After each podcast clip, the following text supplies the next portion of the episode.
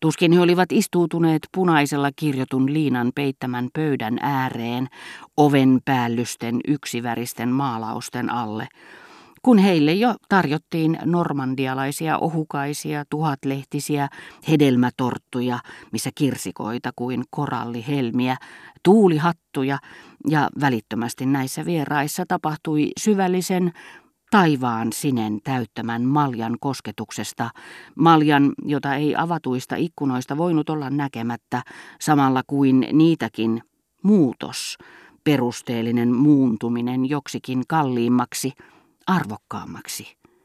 Jopa ennen kuin olivat heidät tavanneet, niin tullessaan maanantaina rouva Verderanin luokse, pariisilaiset, joilta ei riittänyt kuin tottumuksen turruttama silmäys upean talon eteen pysäköidyille eleganteille valjakoille, tunsivat sydämensä sykähtävän nähdessään La Raspelierin edessä suurten kuusien alla kahdet tai kolmet kehnot rattaat. Jylhän kauniit puitteet olivat tietenkin toisenlaiset, ja kiitos tämän muodonmuutoksen seuraelämään liittyvät vaikutelmatkin tuntuivat tuoreemmilta.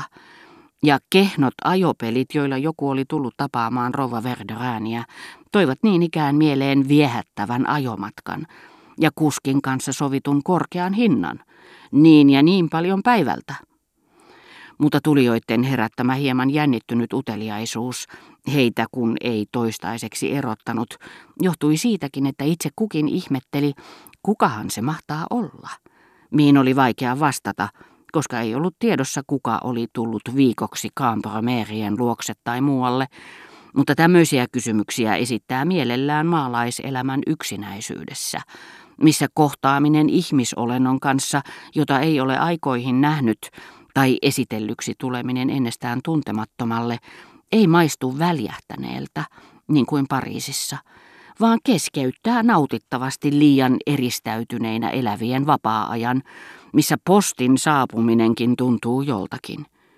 Ja sinä päivänä, kun me tulimme autolla La Raspelieriin, herra ja rouva Verderin, koska se ei sattunut olemaan maanantai, tunsivat ilmeisesti pakottavaa tarvetta tavata ihmisiä, millainen kiihdyttää niin hyvin miehiä kuin naisiakin, ja antaa sairaalle, joka terapeuttisista syistä on eristetty omaisistaan, halun heittäytyä ulos ikkunasta. Sillä uusi, nopsajalkaisempi palvelija oli vastannut meille, käytellen jo tottuneesti näitä sanontoja, että jos rouva oli kotona, hänen täytyi olla Duville näkymässä.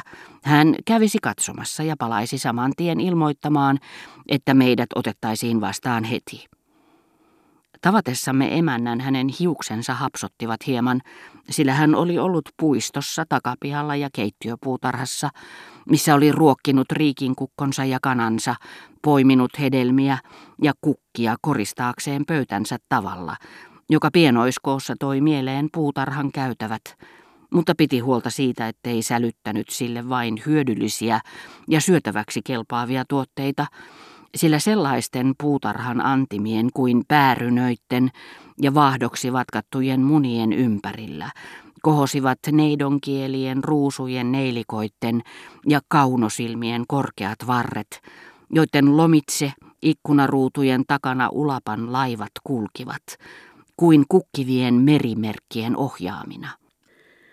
Herra ja rouva Verderäänin hämmästyneestä ilmeestä, kun he lakattuaan järjestelemästä kukkia, ottaakseen vastaan ilmoitetut vieraat ja näkivät, että kysymyksessä olimme me, Albertin ja minä, huomasin heti, että uusi ja innokas palvelija, jolle nimeni ei vielä ollut tuttu, oli toistanut sen nurinkurisesti, ja Rova Verderan puolestaan kuullessaan tuntemattomien tulijoiden nimet, oli siitä huolimatta käskenyt pyytää heitä sisään.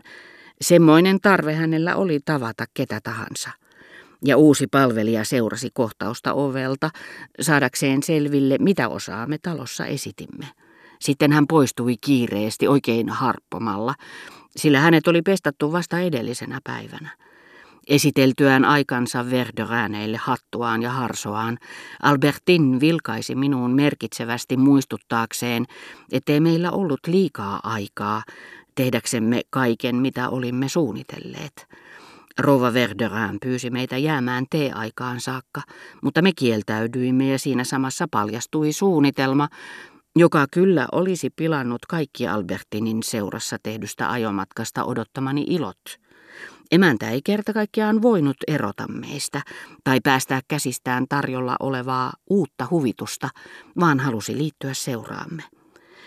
Tottunut kun oli siihen, etteivät tämän tapaiset ehdotukset hänen taholtaan olleet toisille mieleen, ja ilmeisesti siitä pelosta, että tämänkertainen ei meitä juuri innostaisi, hän peitti ujoutensa liioiteltuun itsevarmuuteen. Ja sen tuntuisesti kuin ei vastauksemme laadusta olisi epäilystäkään. Hän ei kysynyt meiltä mitään, vaan sanoi miehelleen ikään kuin se olisi ollut Albertinille ja minulle suurikin suosion osoitus. Minä kyllä saatan heidät perille. Samalla hänen huulilleen ilmestyi hymy, mutta se ei ollut hänen omansa. Olin jo nähnyt sellaisen tiettyjen ihmisten kasvoilla, kun he sanoivat Bergottelle tarkoittavasti, minulla on teidän kirjanne, olen ostanut sen, tuollaisen kollektiivisen yleismaailmallisen hymyn, johon ihmiset tarvittaessa turvautuvat niin kuin rautateihin ja kuormavankkureihin, paitsi jotkut hyvin hienostuneet yksilöt, kuten Swan tai Monsieur de Charlie, joiden huulilla en koskaan ole sellaista hymyä nähnyt. Siitä hetkestä lähtien vierailuni oli pilalla. Olin olevinani niin kuin en olisi ymmärtänyt. Ei aikaakaan, kun kävi ilmeiseksi, että herra Verderan olisi juhlassa mukana. Mutta eikö matka ole vähän liian pitkä herra Verderanille, sanoin minä. Kaikkea vielä, vastasi rouva Verderan huvittuneen alentuvasti. Hänestä on päinvastoin hauskaa tehdä nuorten seurassa sama matka, minkä niin usein on aikoinaan tehnyt. Tarvittaessa hän voi nousta kuljettajan viereen. Se ei pelota häntä ollenkaan, ja me palaamme kiltisti junalla kuin kunnon aviopari ainakin. Katsokaa nyt, kuinka tyytyväiseltä hän näyttää. Tuntui siltä, kuin rouva olisi puhunut vanhasta taidemaalarista, hyvän tahtoisesta kuuluisuudesta, joka nuorekkaampana kuin nuoret konsanaan ei parempaa pyydä kuin saada tuhrustaa kuvia lastenlastensa iloksi. Suruani lisäsi sekin, ettei Albertin tuntunut jakavan sitä. Hänestä oli ilmeisesti hauskaa lähteä kiertämään seutua pitkin ja poikin verderäänien seurassa. Mitä minuun tulee, Nautinto, jota aioin maistaa Albertinin kanssa, odotti vuoroaan niin vaativasti, etten aikonut antaa emännän pilata sitä. Keksin valheita, mikä oli ymmärrettävää, kun ottaa huomioon Rova Verderanin ärsyttävät ehdotukset. Albertin ei vain ikävä kyllä tukenut niitä, mutta meidän on pakko käydä vierailulla, sanoin. Missä? kysyi Albertin. Selitän myöhemmin, se on Selitän myöhemmin, mutta se on välttämätöntä. Me voimme kyllä odottaa sillä aikaa, sanoi rouva Verderan valmiina alistumaan kaikkeen. Viime tipassa tuskissani tuntiessani menettäväni kaipaamani onnen hetken sain rohkeutta olla epäkohtelias. Kieltäydyin jyrkästi ja kuiskasin Rova Verderanin korvaan, että Albertin halusi kysyä minulta neuvoa häntä kohdanneen murheellisen tapahtuman takia, joten minun oli ehdottomasti saatava olla yksin hänen kanssaan. Emäntä suutahti. Hyvä on. Me emme sitten tule, hän sanoi raivosta vapisevalla äänellä. Hän vaikutti niin vihaiselta, että yritin vähän myönnytellä, mutta ehkä me voisimme... Ei, hän tokaisi kahta kiukkuisemmin. Kun minä sanon ei, se tarkoittaa ei.